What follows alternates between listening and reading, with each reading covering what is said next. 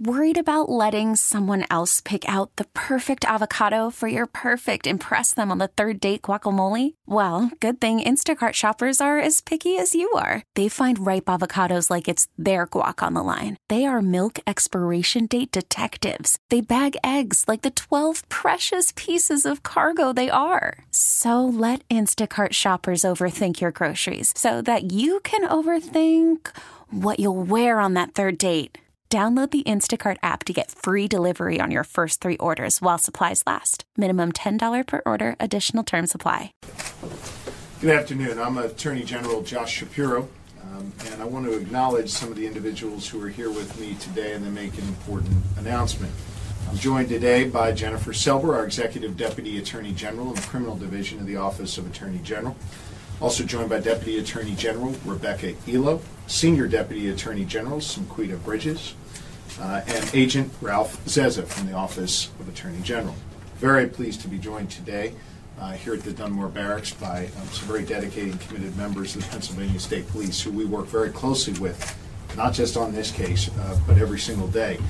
Appreciate having Corporal Cole, Trooper Malinowski, Trooper Kais, and I want to thank Captain Chris Paris for welcoming us here today. I'm at the Dunmore Barracks here today to announce charges of institutional sexual abuse and assault of female inmates at the Lackawanna County Prison. This is abuse that has been taking place over a decade.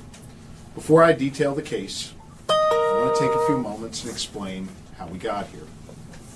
Last year, shortly after I was sworn in as Attorney General, we received a conflict referral on this case from the Lackawanna County District Attorney's Office. We reviewed that referral and we accepted the case. Our prosecutors immediately brought this case to a statewide investigative grand jury, which began hearing testimony from witnesses and gathering evidence. Last September, as our investigation was ongoing, 90 agents from the Office of Attorney General and officers from the Pennsylvania State Police served search warrants on the Lackawanna County Prison and other locations in the county.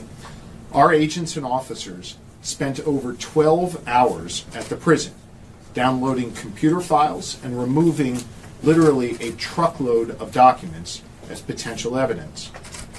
Yesterday, as a result of our year-long investigation, my agents, along with troopers from the Pennsylvania State Police, arrested 7 current and former Lackawanna County Prison correctional officers. These correctional officers, or prison guards, are charged with using their positions of authority to manipulate and dominate female inmates, perpetuating a pervasive culture of continuous sexual abuse and harassment of inmates at that prison. Those are the grand jury's words, contained in a 16-page presentment which lays out, in horrifying detail, a culture of sexual assault by prison guards of female inmates at the prison that existed for many, many years. I want to stress, this was not one rogue prison guard. This was a pervasive culture of sexual assault of inmates by guards who were well known within that jail. In the most basic terms, these defendants used their power as guards to demand and coerce sex from inmates who had no power due to their incarcerated status. These correctional officers had a duty of care to these inmates, and instead they took advantage of them for their own sick gratification. Then they threatened to make these inmates' lives worse if they told anyone about the abuse. These women inmates were understandably reluctant to report the abuse to anyone in authority. They literally had nowhere to go. They feared repercussions if they told anyone, and tragically considered this horrendous behavior is simply the status quo, simply the norm. A sexually oppressive environment as a fact of their daily lives. The grand jury presentment details this culture of sexual assault. One of the accused guards coercing a female inmate to perform a sex act on him in her jail cell until the lock on the door clicked. The clicking of the lock was actually a warning that someone was coming. The grand jury learned that other guards in a control room had the ability to click the lock remotely as that signal. Another female inmate testified before the grand jury of being coerced into a prison utility closet where, of course, there were no cameras, by another guard, where he had sex with the inmate and made her perform several various sexual acts. This happened more than 10 times. The guards had a tradition of having women inmates perform certain sexual acts in certain locations in the prison. This was so commonplace that the women actually had a slang term for it. The guards then gave the inmates the ones that they abused, things like commissary items and food and cigarettes or even extra phone time, all to manipulate these women and force them to continue to have sex with them, to continue to perform these sexual acts. Absolutely horrifying. These acts were repeated, and these acts were continuous. In the course of this conduct, which persisted over a long period of time, in fact, in some cases for over a decade, the course of conduct went on. In the few instances where the assaults were reported to prison personnel at the Lackawanna County Prison, there is no evidence, none, that any action was ever taken to assist these inmates who were being assaulted by the guards. Their voices were silenced. These inmates' truths were ignored. This is outrageous criminal conduct by those in positions of power. You know, individuals are sentenced to prison as a consequence of their conduct. There they should not be subjected to sexual assault at the hands of the very public employees who are charged with supervising their incarceration.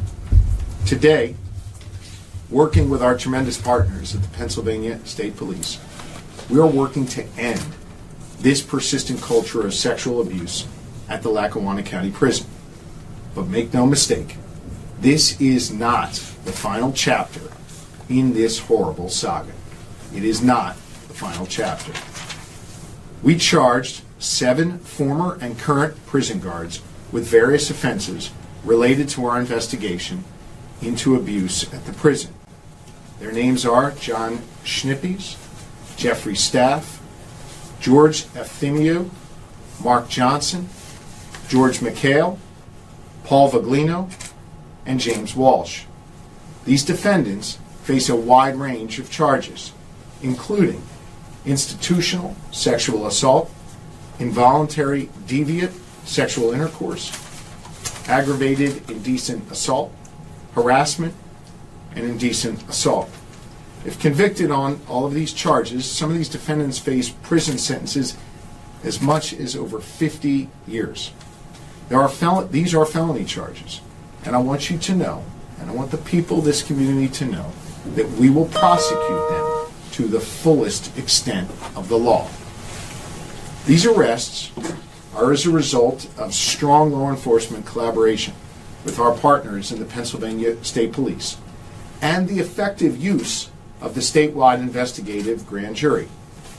I again want to thank PSP and the members of the grand jury for their commitment to this investigation. And now I want to make a very important point. I want to stress today that this investigation is very much ongoing. Whenever you see this kind of scope Whenever you see this kind of pervasive culture that was allowed to exist, you have to wonder how far up the chain this goes. I want the people of this community to know that we are continuing to work to answer that question. We also believe that there may be other victims or witnesses who may not know how to come forward, or who just may be very afraid. I want them to hear me directly. You do not have to be afraid anymore. We want to hear from you, and we will ensure your safety and well-being in that process. We're here from you, we are here for you, and we want to hear your truth. You do not have to fear these men or other men in these similar positions any longer. I'm asking you to please take the time to call a special hotline that we have set up specifically for you, for the victims, for those who have information in this tragic case, to call us directly. That new number, that special hotline set up just for you, is 570-846-4074. Again, the special hotline is 570-846-4074. If you have any information, any at all, about this long-running culture of sexual assault at the prison, call us. And again, if you're a victim, if you're a witness, we want to hear from you. Now, I also want to stress that there are people in positions of power in this community who have already spoken to us. And if you are a person in a position of power who's been aware of this culture of abuse, we want to hear from you as well. Now is the time to come forward. Now is the time to let us know what you know. We are not done, and this is very much an ongoing investigation. These corrections officers repeatedly used their positions of power to solicit sex and abuse female inmates. They had nowhere to go. Well, today is the beginning of that healing process for them, and it is the beginning chapter of us getting answers for this community. As Attorney General, I will continue to combat sexual abuse in our correctional institutions all across the Commonwealth of Pennsylvania. We have a duty of care to any inmate who is incarcerated at any correctional institution across the Commonwealth. And as I've shown on multiple occasions across Pennsylvania, we will go after predators wherever we find them, and we will hold anyone accountable for their crimes. They will face justice. No one is above the law, and we will apply the law without fear and without favor. To the women who have endured this horrendous abuse for so many years in this prison, we hear you. Today, thanks to your bravery coming forward, thanks to strong law enforcement collaboration, incredible work by my team in the Office of Attorney General, we are putting a stop to it here at the Lackawanna County Prison, and we'll continue this work going forward.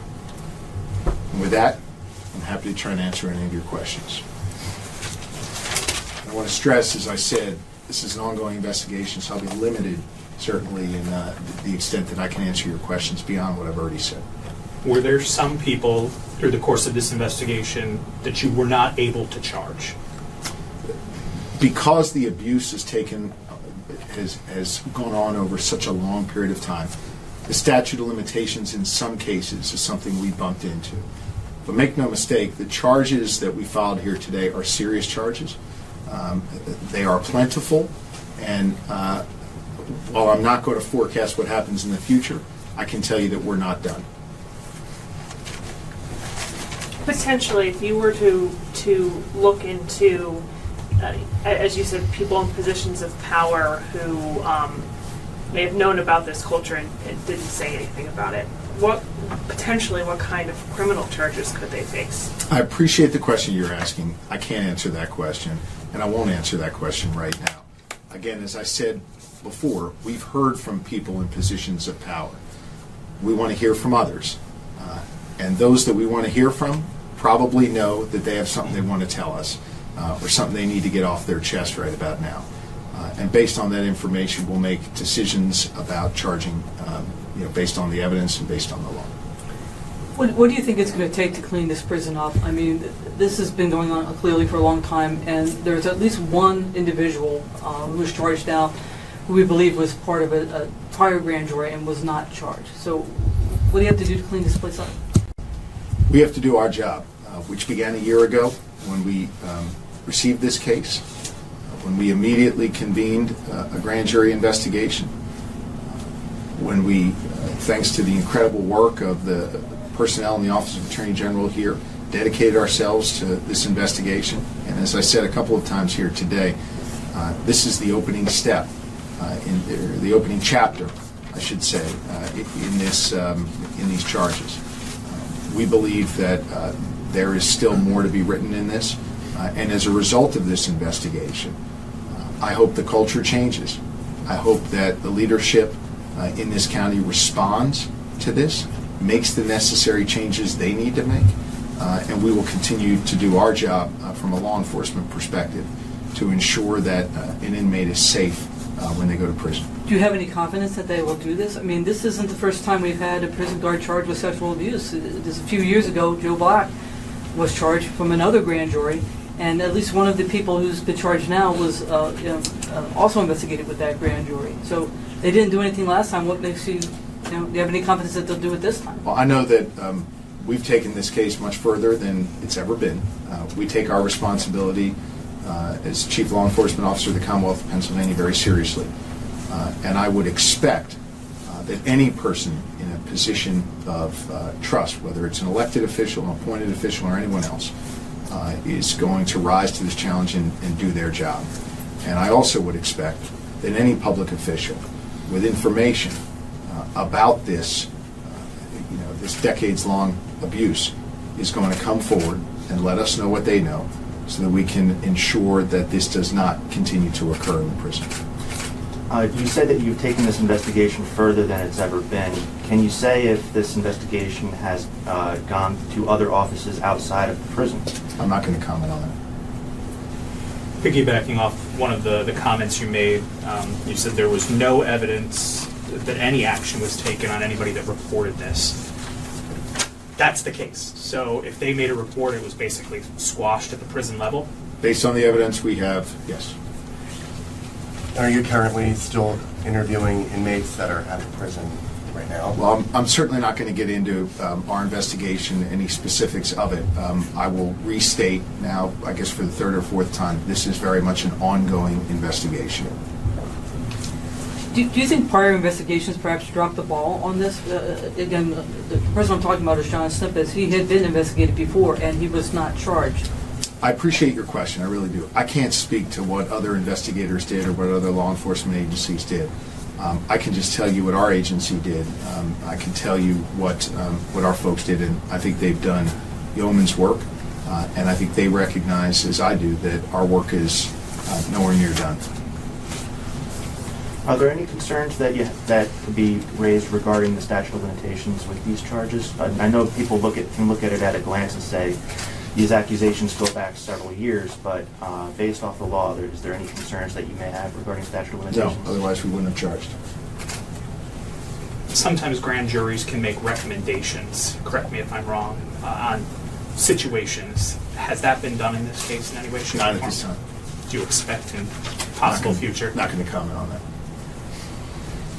In the presentment, it talks about how people in the control office would click the door kind of as an alarm.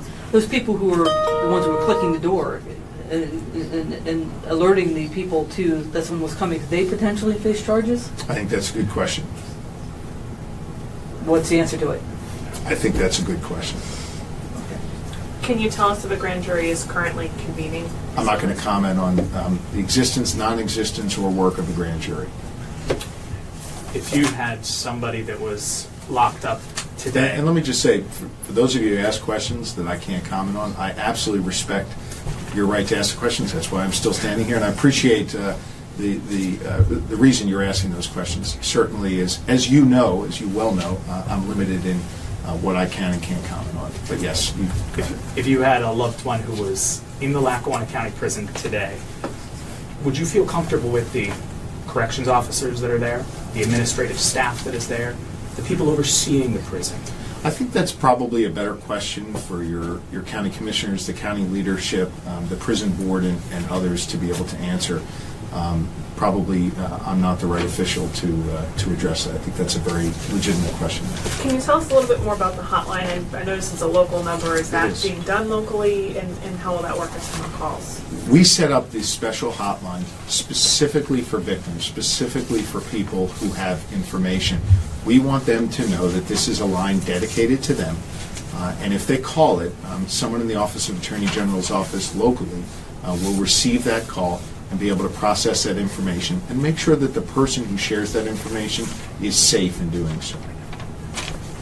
All right. Any other questions? Final questions?